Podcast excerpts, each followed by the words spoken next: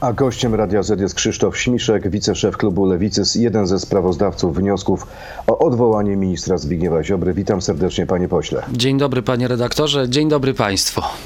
Czy 13 grudnia będzie pechowy dla Zbigniewa Ziobry, czy dla opozycji? No, mam nadzieję, że będzie szczęśliwy przede wszystkim dla Polski, bo Zbigniew Ziobro poza rządem, Zbigniew Ziobro poza głównym nurtem życia politycznego, to przede wszystkim spokój w wymiarze sprawiedliwości i pieniądze dla Polski. A więc Zbigniew Ziobro jest najdłużej urzędującym ministrem w ostatnich 30 latach. Tak naprawdę jest ministrem sprawiedliwości już prawie 10 lat. I te 10 lat to tak naprawdę naprawdę e, wielka powódź i wielka, wielka klęska w, e, w wymiarze sprawiedliwości, bo e, nic, co zrobił Zbigniew Ziobro, ani nie przybliżyło sądów Polakom, ani nie sprawiło, że czujemy się, że mamy większe zaufanie do wymiaru sprawiedliwości. A co najważniejsze, Zbigniew Ziobro na pokładzie, to, to pieniądze w, z Krajowego Planu Odbudowy ciągle zamrożone w Brukseli. Jedno równa się drugie. Więc dzisiaj przed większością sejmową wielkie zadanie i i wielka, wielkie wyzwanie. E, albo Zbigniew Ziobro nadal będzie ministrem sprawiedliwości i nadal Polska będzie na marginesie Europy, albo wreszcie pozbędziemy się tego naj, największego szkodnika wszechczasów, jeśli chodzi o wymiar sprawiedliwości i pieniądze przypłyną do Polski. Panie pośle, ale po co ten wniosek o odwołanie Zbigniewa Ziobry, skoro i tak nie ma szans?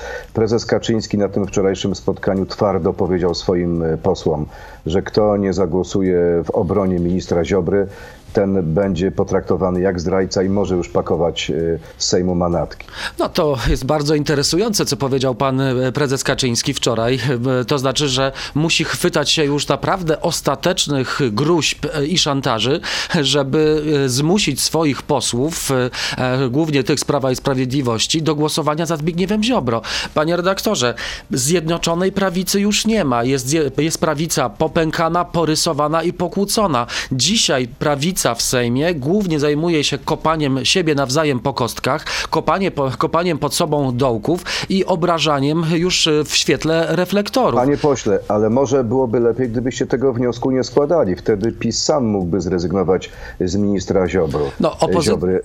Opozycja jest od tego, żeby punktować błędy y, władzy i większości rządzącej. Opozycja składa wnioski o wotum nieufności wtedy, kiedy jest naprawdę dramatycznie, a jest dramatycznie. I dzisiejsza debata o 20 w parlamencie na temat Zbigniewa Ziobry to będzie kolejny, y, kolejny moment do tego, aby wyliczyć wszystkie jego grzechy. A tych grzechów Zbigniewa to, Ziobry jest bez liku. Pośle, czy to, co robicie, nie jest trochę waleniem głową w mur? Bo przecież po raz dziewiąty opozycja podejmuje już próbę e, odwołania ministra Ziobry. Wczoraj sam minister na komisji, na której pan również był, ironizował. Gratuluję wam opozycjo skuteczności. Nigdy w historii rządów Zjednoczonej Prawicy pozycja Zbigniewa Ziobry nie była tak słaba.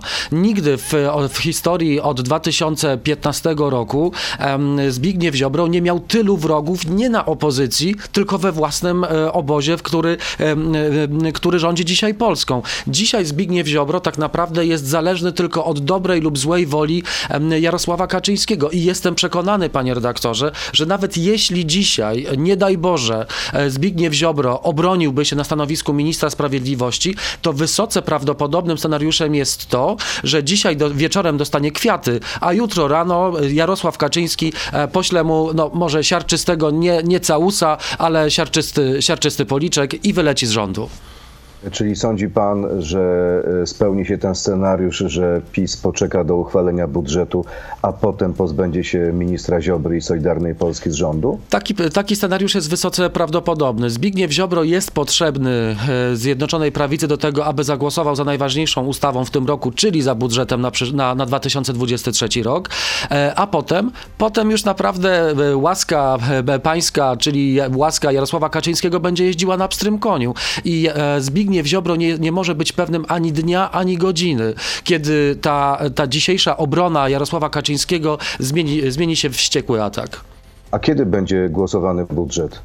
No, budżet będzie głosowany pewnie w czwartek albo będzie głosowany we wtorek. Zobaczymy, bo są plotki korytarzowe e, sejmowe mówiące o tym, że e, PiS coś znowu kombinuje z głosowaniami. Ale to jest kwestia dni, to już nie jest kwestia tygodni ani miesięcy, kiedy los Zbigniewa Ziobry się rozstrzygnie. Jestem przekonany, że jeśli dzisiaj przegramy to głosowanie, ale ta debata będzie niezwykle istotna, to, to Zbigniew Ziobro e, siedzi na gorącym krześle. Zbigniew Ziobro siedzi na gorącym krześle, z którego bardzo szybko może zlecieć jedną decyzją Jarosława Kaczyńskiego. Panie pośle, a jak pan patrzy na te prognozy już sprzed kilku tygodni, kiedy Paweł Kukiz mówił, że pięciu, sześciu posłów z PiSu może nie zagłosować? Prawda jest taka, że to może nic nie dać, no bo potrzeba 231 głosów za odwołaniem. Czy pan dostrzega takich posłów e, w Prawie i Sprawiedliwości, którzy mogliby mimo tych wszystkich ostrzeżeń jednak zagłosować za odwołaniem ministra? No, Jarosław Kaczyński od dłuższego czasu nie ma już trzymania w swoim klubie, bo widać, jak różnie głosują jego posłowie. E, Zdarzają się sytuacje, w której niektórzy posłowie Prawa i Sprawiedliwości głosują wbrew, wbrew woli prezesa, co oczywiście wywołuje jego furię. Ja słyszę e, i od wielu tygodni czasami z posłami e, i posłankami Prawa i Sprawiedliwości rozmawiam na korytarzu em, i naprawdę, naprawdę są wkurzeni na Ziobrę i naprawdę widzą, że Ziobro rozwala im cały pomysł na rządzenie. Myślę, że nawet pomimo tych gruźb jacyś zagończycy Jarosława Kaczyńskiego dzisiaj się mogą objawić i zagłosować przeciwko ministrowi sprawiedliwości, który powinien zniknąć z życia publicznego, bo jest największym szkodnikiem wymiaru sprawiedliwości i nie tylko w ostatnich 30 latach. Panie pośle, Komisja Europejska podpisała uzgodnienia operacyjne z Polską dotyczące KPO. Premier e, w wywiadzie mówi, że trzeba skończyć z patem. Minister Szynkowski mówi, że jest coraz bliżej kompromisu z Brukselą. Czy jesteśmy o krok od otrzymania kasy z Unii? Nie, nie, nie jesteśmy nawet o pół kroku bliżej, jeśli chodzi o otrzymanie tych pieniędzy z Unii Europejskiej, dlatego że najważniejszym e, elementem uruchomienia tych pieniędzy, takim magicznym przyciskiem Enter e, w, w, w Brukseli jest wypełnienie kamieni milowych. Uzgodnienia techniczne idą swoją drogą i każdy kraj e, ma takie uzgodnienia e, procedowane. Natomiast najważniejsze jest uchwalenie ustawy, która przywróci praworządność, uchwalenie wielu innych zmian w prawie, które, e, na które zgodził się premier Morawiecki, No które właśnie, sam premier pośle. Morawiecki wynegocjował.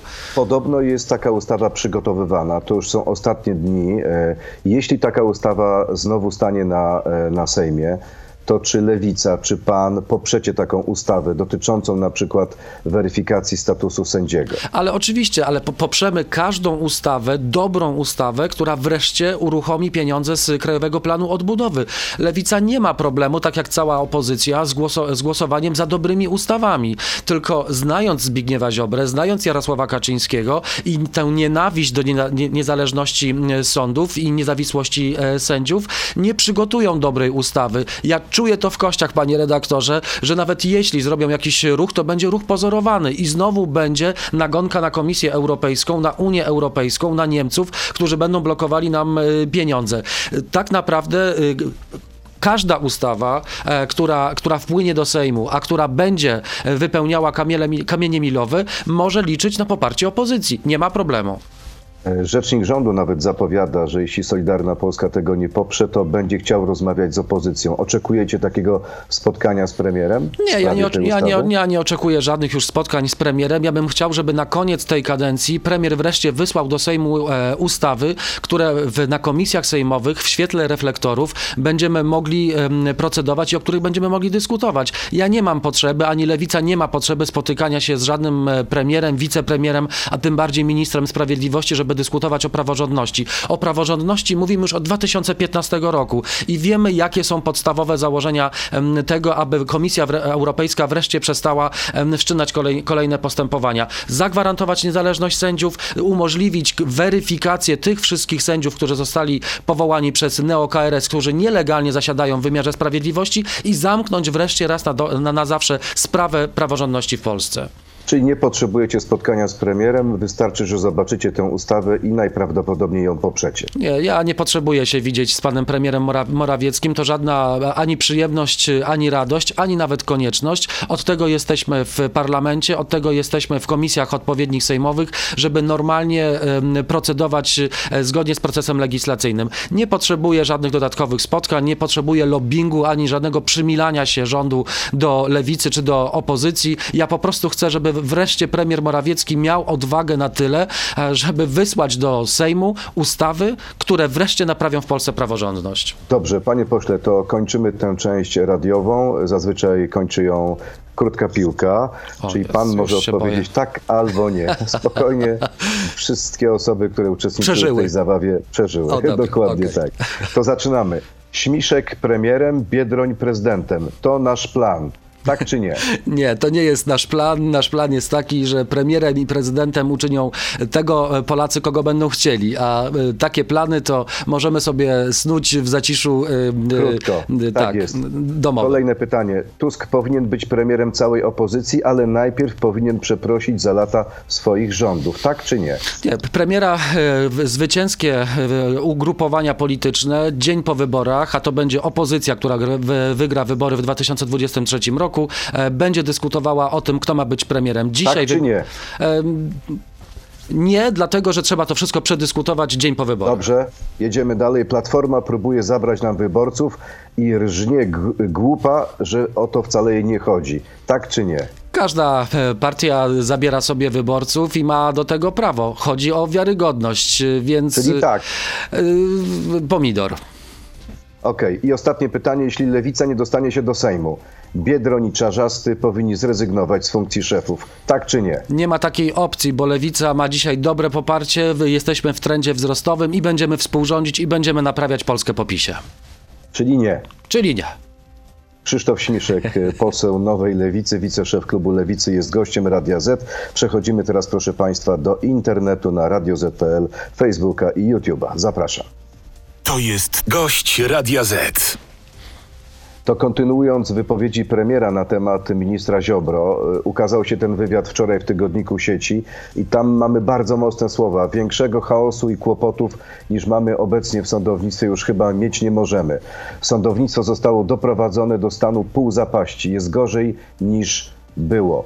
E, Czy ta recenzja premiera Morawieckiego e, udowadnia, że ten scenariusz wyrzucenia Solidarnej Polski jest bardzo prawdopodobny? No, niewątpliwie jest to ekstremalny dowód na to, że mamy wojnę w y, obozie rządzącym.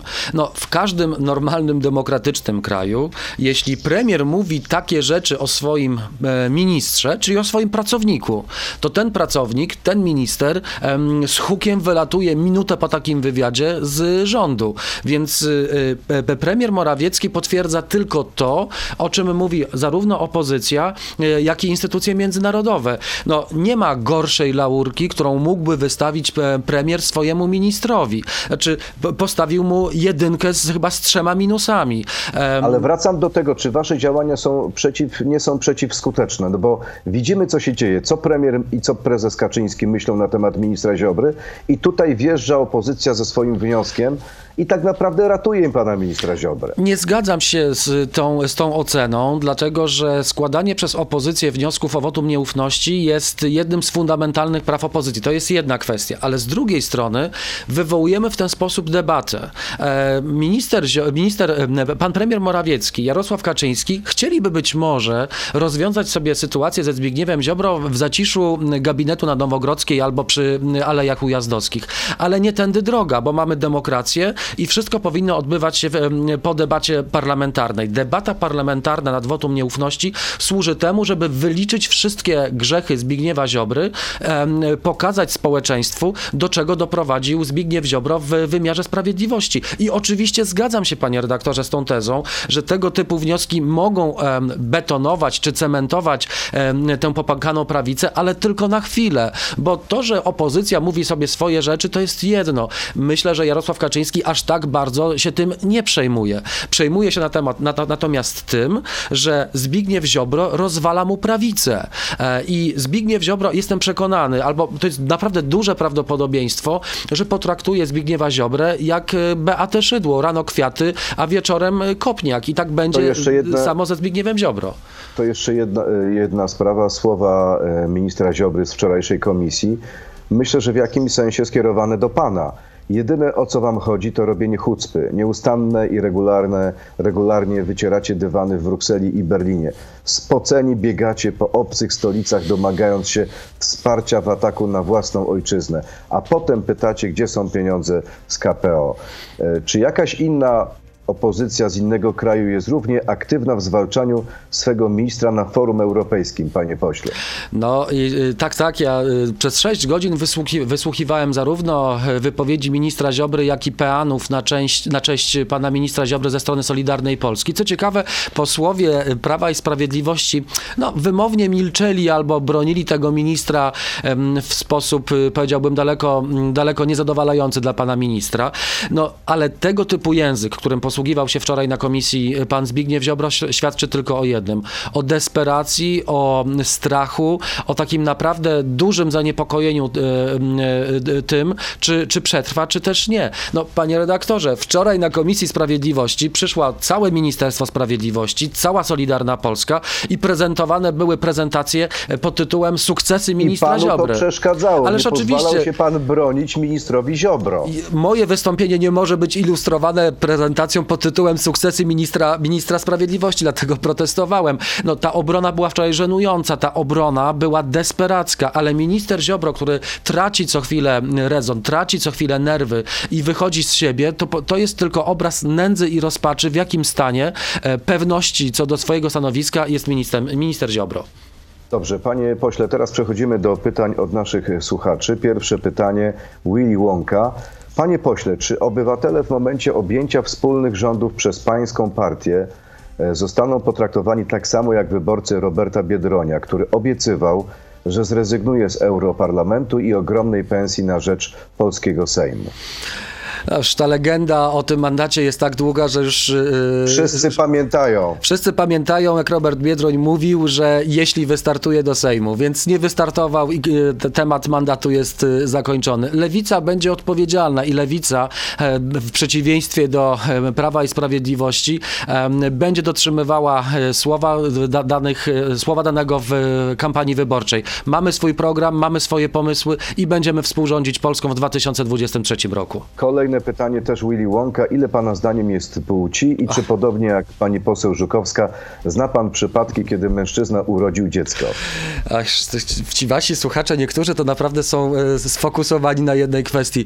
Płcie są dwie, natomiast trzeba pamiętać o, o jednej rzeczy. E, Bardzo wiele osób gdzieś znajduje się w tym spektrum pomiędzy tymi dwoma, dwoma wymiarami i nikomu nic do tego. Każdy ma prawo określać się w sposób taki, w jaki, e, w jaki chce i w jakim chce żyć. A propos, kolejne pytanie, antyczny filozof też dotyczące tej sprawy. Czy osoby poniżej 18 róży- roku życia powinny mieć prawo do zmiany płci bez zgody prawnych opiekunów? Temat osób, Tak tran- temat osób transpłciowych jest naprawdę bardzo poważnym tematem i te, te, tematem nie na, nie na żarty, tak jak e, próbuje ostatnio robić e, Jarosław e, Kaczyński. Ale tu jest konkretne pytanie, czy pan Uważam, by się że tak. Uważam, że tak, dlatego że y, y, trzeba zadbać o dobrostan młodych ludzi, ludzi, którzy czują się źle w, w, w takim stanie, w jakim się urodzili. I ustawodawca jest od tego, władza jest od tego, żeby uczynić świat troszeczkę lepszym, a jeśli przez to uczynimy świat troszeczkę lepszym, to tylko dobrze dla wszystkich. Czyli 17-16-latek, który na przykład chce zmienić płeć, nie musi o to pytać rodziców, No, nie, pana nie, zdaniem? nie mówimy o zmianie płci, tylko mówimy o korekcie płci metrykalnej. Tak naprawdę te wszystkie rzeczy powinny odbywać się w porozumieniu z lekarzami, bo to oni e, powinni mieć główne, główne zdanie, kiedy trzeba e, rozpocząć ten, ten proces. Ale rodzice nie powinni mieć tutaj prawa weta, tak? Rozumiem. Uważam, że w pewnym wieku, e, a jest to wiek nastoletni, e, ludzie są już na tyle określeni, że mogą podejmować e, decyzje w porozumieniu z, z lekarzami. Kolejne pytanie, Anna Kwiatkowska. Czy pan czuje się na siłach, aby naprawić sądownictwo po Zbigniewie Ziobrze? W Polsce jako minister sprawiedliwości. Panie redaktorze, to jest bardzo miłe pytanie, natomiast ja unikam tego typu deklaracji, bo dzielenie skóry na niedźwiedziu nikomu jeszcze na dobre nie wyszło. Ale tak, panie redaktorze, jestem osobą, która najostrzej chyba, albo jedną z osób, która najostrzej zwalcza ministra Ziobrę, ponieważ nie zgadzam się z niczym właściwie, co proponuje minister Ziobro. Mam swój pomysł na wymiar sprawiedliwości, mam swój pomysł na to, jak odciążyć polskie sądy od nadmiaru spraw i jak wreszcie zakończyć tę em, koszmarną e, wojnę z praworządnością, którą, z której Czyli uczynił byłby sobie... pan lepszym ministrem niż minister Ziobro? E, Wie pan, no zdecydowanie tak, no przynajmniej mamy e, doświadczenie nie tylko w zarządzaniu partią, tak jak ma e, tylko i wyłącznie Zbigniew Ziobro, ale e, mam długie kontakty z wymiarem sprawiedliwości. Jestem adwokatem, doktorem nauk prawnych, więc mogę stanąć w szranki ze Zbigniewem Ziobro na na pomysły na wymiar sprawiedliwości. Kolejne pytanie, słuchacz o niku Brzęczy-Szczykiewicz. Wynajmuje pan mieszkania, lewica narzeka na złych landlordów. Ile bierze pan czynszu od lokatorów za jeden metr kwadratowy? Po skryptum, co zrobiłby pan, jeśli wynająłbym od pana mieszkanie i nie płacił? Może to prawo winne jest kryzysu mieszkaniowego, bo moje mieszkanie po babci y, stoi puste. Dobrze, to było dużo pytań. Tak, ja w swoim Sporo. oświadczeniu majątkowym y, y, już wielokrotnie to podkreślałem i niczego się nie wstydzę. Wynajmuję dwa mieszkania, płacę od tego co, co miesiąc zgodnie z przepisami 8,5% podatku. Za jedno mieszkanie y, pobieram 2200 zł, a za drugie 2500. Jacek Wielgosz, dlaczego mam głosować na lewicę i wierzyć w niskie rachunki bez atomu?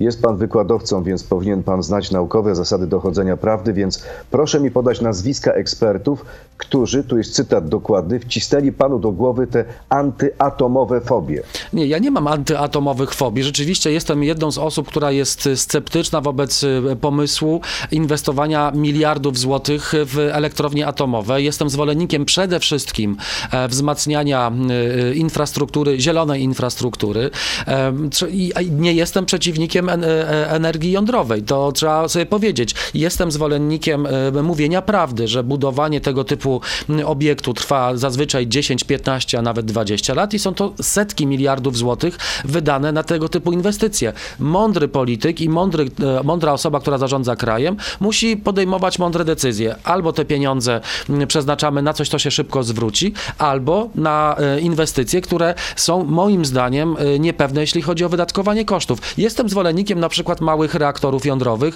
tych rozproszonych, bo uważam, że są bezpieczne i można je szybciej zbudować. A tych trzech dużych, o których mówi rząd ostatnio? No wie pan, no, de- decyzje zapadły, więc nie ma co walczyć e, z wiatrakami, jak rozumiem. E, Chciałbym tylko, żeby ten proces inwestowania i proces e, budowy był pod nadzorem społeczeństwa i był, był prowadzony w sposób transparentny.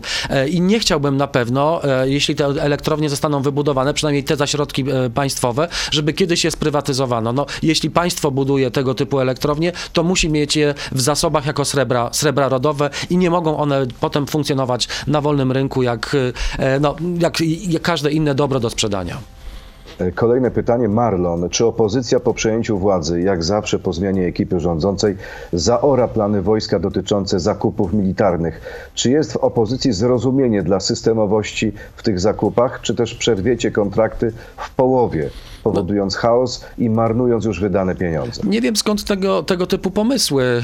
E, Lewica zawsze e, była bardzo e, mocno związana z wojskiem, choć z jednej strony jesteśmy pacyfistami, ale z drugiej strony jesteśmy realistami i wiemy, że dzisiaj w sytuacji, w której Rosła, Rosja podniosła głowę, w sytuacji, w której Rosja bestialsko napadła inny, inny kraj, nie ma innego odwrotu niż systemowe budowanie polskiej armii. Więc jeśli te dobre kontrakty, czy te sensowne kontrakty zostały podpisane, nikt na lewicy nie będzie miał pomysłów wywracania wszystkiego do góry nogami i przewracania stolików. I ostatnie pytanie, jeśli chodzi o naszego słuchacza, e, o niku Nigel Incubator Jones. Bardzo tajemniczy nick. Kreatywny. Czy jest, mu, czy jest panu wstyd za jego cenzorskie, antywolnościowe zapędy w postaci projektu ustawy o karaniu za negowanie pandemii? Czy pan czuje się hipokrytą? Pyta nasz słuchacz. Nie, nie czuję się hipokrytą. Jestem wręcz dumny z tego, że jako jedyny poseł opozycji w, w, w ostatnich trzech latach udało mi się doprowadzić do sytuacji, w której od lewa do prawa wszyscy zagłosowali za wzmocnieniem ochrony farmaceutów przed atakami ko- antykowidowców. Em, mieliśmy do czynienia z histerią tych, którzy nie wierzyli w, w, w istnienie koronawirusa. Dochodziło między innymi do rozwalania i demolowania aptek i pobić farmaceutów za to, że e, szczepią e, społeczeństwo. I jako jedyny poseł mam dzisiaj odwagę powiedzieć, tak doprowadziłem do tego, że ludzie, którzy pomagają w zwalczaniu COVID-a, em, dzisiaj są lepiej chronieni. E, Mamy dzisiaj jako lewica wielkie zadanie i od tego, i w tym zawsze byliśmy od początku wiarygodni. Zaprzeczać tym wszystkim, którzy snują jakieś teorie spiskowe, którzy mówią o jakiejś pandemii, którzy, y, z- którzy wymyślają jakieś głupoty i noszą, bla, nie wiem, blaszane y, czapeczki na głowie. Tak naprawdę dzisiaj y, musimy mówić jednoznacznie. Nauka potwierdziła istnienie koronawirusa, po- potwierdzy, potwierdziło to miliony zgonów na całym świecie. Jeśli ktoś w to nie wierzy, to naprawdę powinien chyba się przenieść na inną planetę. To a propos tych y, pytań dotyczących wojska. Głośno było y, w sieci po tym, jak pojawiła się decyzja o tym, że w przyszłym roku będzie powołanych 200 tysięcy rezerwi- rezerwistów. E, I tutaj między pana koleżanką, e, panią poseł Żukowską, a e, jednym z e, uczestników e, dyskusji na Twitterze wywiązała się polemika. Ja zacytuję fragment tego, co powiedział pan, który y, nazywał się Adrian Hammas. Wiesz, Żukowska, jak ciężko jest gejom w wojsku. Wyobrażasz sobie, jakie piekło przejdą w nim chłopcy tacy jak ja. Mój kraj w żaden, y, w żaden sposób mnie nie chroni. Ja też nie zamierzam go chronić. Ten pan deklaruje się jako homoseksualista. Co by pan mu odpowiedział? Y, Czy zgłosić się na ćwiczenia, czy też się nie zgłosić? Dla mnie najważniejszą kwestią jest to, żeby państwo dawało nam wybór. Wybór tego, czy chcemy iść na szkolenia, czy chcemy iść do wojska, czy też nie. Ja zapytany przez ostatnio przez kogoś, czy poszedłbym na takie ćwiczenia, będąc powołanym do tego, tak, poszedłbym. E, Poszedłbym i nie mam z tym problemu, ale dla mnie najważniejsze jest prawo wyboru. To jest jedna kwestia, ale druga kwestia... Jest możliwość służby zastępczej. Jest możliwość ciągle. służby zastępczej, jest, są inne możliwości. Natomiast dla mnie k- funda, drugą fundamentalną kwestią, oprócz e, prawa wyboru, jest także kwestia tego, czy państwo, które powołuje swoich obywateli do, e, do służby, zapewnia im bezpieczeństwo, także wewnątrz tej instytucji. Bo łatwo powiedzieć, no wy LGBT chcecie równości, chcecie małżeństwo, jak równość to równość i do woja. Tylko tej równości dla osób LGBT ciągle nie ma, ale w, obowiąz- w obowiązkach ta równość, jak widać, em, y, istnieje. Więc y, y, powiedziałbym temu panu tak. Em, powinieneś mieć wybór, twoje państwo powinno cię chronić. Jeśli zdecydowałbyś się na służbę wojskową czy na ćwiczenia, to masz prawo oczekiwać od swojego państwa, od y, armii, że zapewni ci bezpieczeństwo i będziesz czuł się komfortowo. To na koniec nieśmiertelny temat w rozmowach z politykami opozycji. Jedna lista, czy też kilka. E, Ostatni sondaż Kantar Public daje Koalicji Obywatelskiej prowadzenie nad PiSem, ale to tylko jeden taki sondaż. Inne sondaże dają jednak prowadzenie e, PiSowi. Czy to coś zmienia w rozmowach na temat jednej listy? No, zmienia na pewno to, że od y, dłuższego czasu, i to nie od tygodni, ale od miesięcy, mamy wyraźny trend, który pokazuje, że pomimo e, największej liczby mandatów dla Prawa i Sprawiedliwości, opozycja przejmuje władzę. E, Mieliśmy ostatnio sondaż, który pokazywał wręcz, że osobne listy każdej z partii dają więcej mandatów niż jedna lista albo dwa bloki, więc y, ci wszyscy, którzy wierzą w fetysz jednej listy, powinni em, się głęboko zastanowić, czy przypadkiem nie strzelają w kolano polskiej demokracji, Mówi nawołując pan do jednej listy. Tusku? E, Mówię o tych wszystkich, którzy namawiają nas do tego, żeby była jedna lista. Ja chcę powiedzieć jedno. Ja, lewica, e, ja czy też lewica, e, nie jesteśmy przeciwnikami jednej listy, ale do tanga trzeba, trzeba czworga. E, Jak widać, tego, tych czworga nie ma chętnych do, e, do budowania jednej listy. Czyli Więc- pan nie wyobraża sobie jednego wspólnego bloku lewicy z Platformą, skoro Hołownia i Kosiniak nie są tym zainteresowani? No trudno mówić o jakiejś y, y, jednej liście, tylko budując y, ją w, w, w dwie partie opozycyjne. Więc uważam, że i to po- potwierdzają sondaże, jeśli nie będzie jednej listy, to powinny być osobne listy osobne każdej z partii, bo to daje gwarancję, że możemy otrzeć się także o 276 mandatów potrzebnych do tego, aby odrzucić weto prezydenckie. A Na koniec, dzisiaj 41. rocznica wprowadzenia stanu wojennego. Pan miał chyba wtedy dwa latka, tak? Zgadza Jak się, dwa lata. Generał Jaruzelski wyprowadził czołgi na ulicę. Jakieś wspomnienia tamtego czasu? Może rodzice coś przekazali? Osobistych wspomnień w sposób oczywisty nie mam, ponieważ miałem dwa lata i pewnie głównie my, myślałem o tym, co będzie w żłobku do roboty. Natomiast y, ja urodziłem się w Stalowej Woli na Podkarpaciu, w, w mieście, gdzie jest wielki, był i jest wielki ośrodek e, przemysłowy Huta Stalowa Wola, gdzie e, ruch oporu, ru- ruch solidarnościowy był bardzo mocny.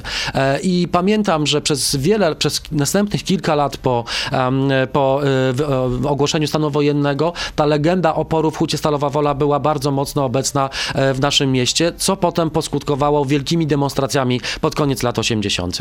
Czyli można powiedzieć, że wtedy pan, chociaż miał parę lat i pańscy rodzice byli po stronie Solidarności. No, byliśmy na pewno, moja rodzina jest y, wolnościowa i choć wszyscy głosujemy na lewicę, to y, jednak wyznajemy podstawowe zasady demokratyczne, jak wolność, demokracja, trójpodział władzy i suwerenność. A wtedy to, o tej suwerenności moi rodzice, tak jak miliony innych Polaków, mo, mogli tylko pomarzyć. Więc, y, e, więc tak, no, ten czas A jest jak tak, pan że... się mierzy teraz, że jest pan w jednym ugrupowaniu z ludźmi, którzy wtedy właśnie byli po tamtej stronie, po stronie generała Jaruzelskiego? To nie jest dla mnie- swoimi starszymi kolegami. To nie jest dla mnie problem, panie redaktorze, dlatego że ja uważam, e, y, ja widzę przede wszystkim ciągle po tych kilkudziesięciu latach od wprowadzenia stanu wojennego, e, że w polskim społeczeństwie są nadal podzielone opinie co do słuszności lub niesłuszności wprowadzenia tego stanu.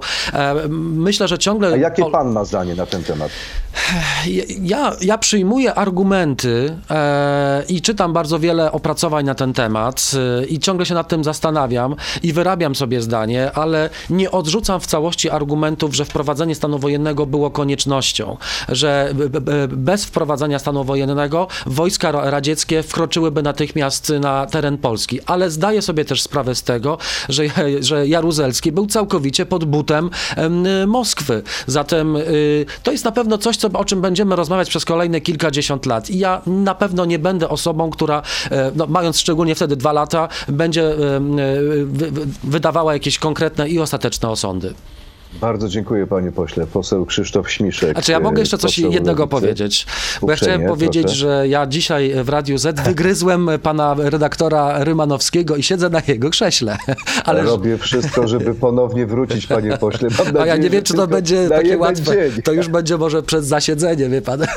Wszystkiego Bardzo dobrego. Dziękuję. Wszystkiego dobrego. Nie jest to gorące krzesło. No nie, zdecydowanie, dosyć wygodne. Tak jest. Dziękuję bardzo. Krzysztof Śmiszek był gościem Radia Z. Bardzo panu dziękuję. Wszystkiego dziękuję dobrego. Państwu Do widzenia. I miłego dnia. Miłego dnia. Dziękuję. To był gość Radia Z. Słuchaj codziennie w Radio Z i na player radioz.pl.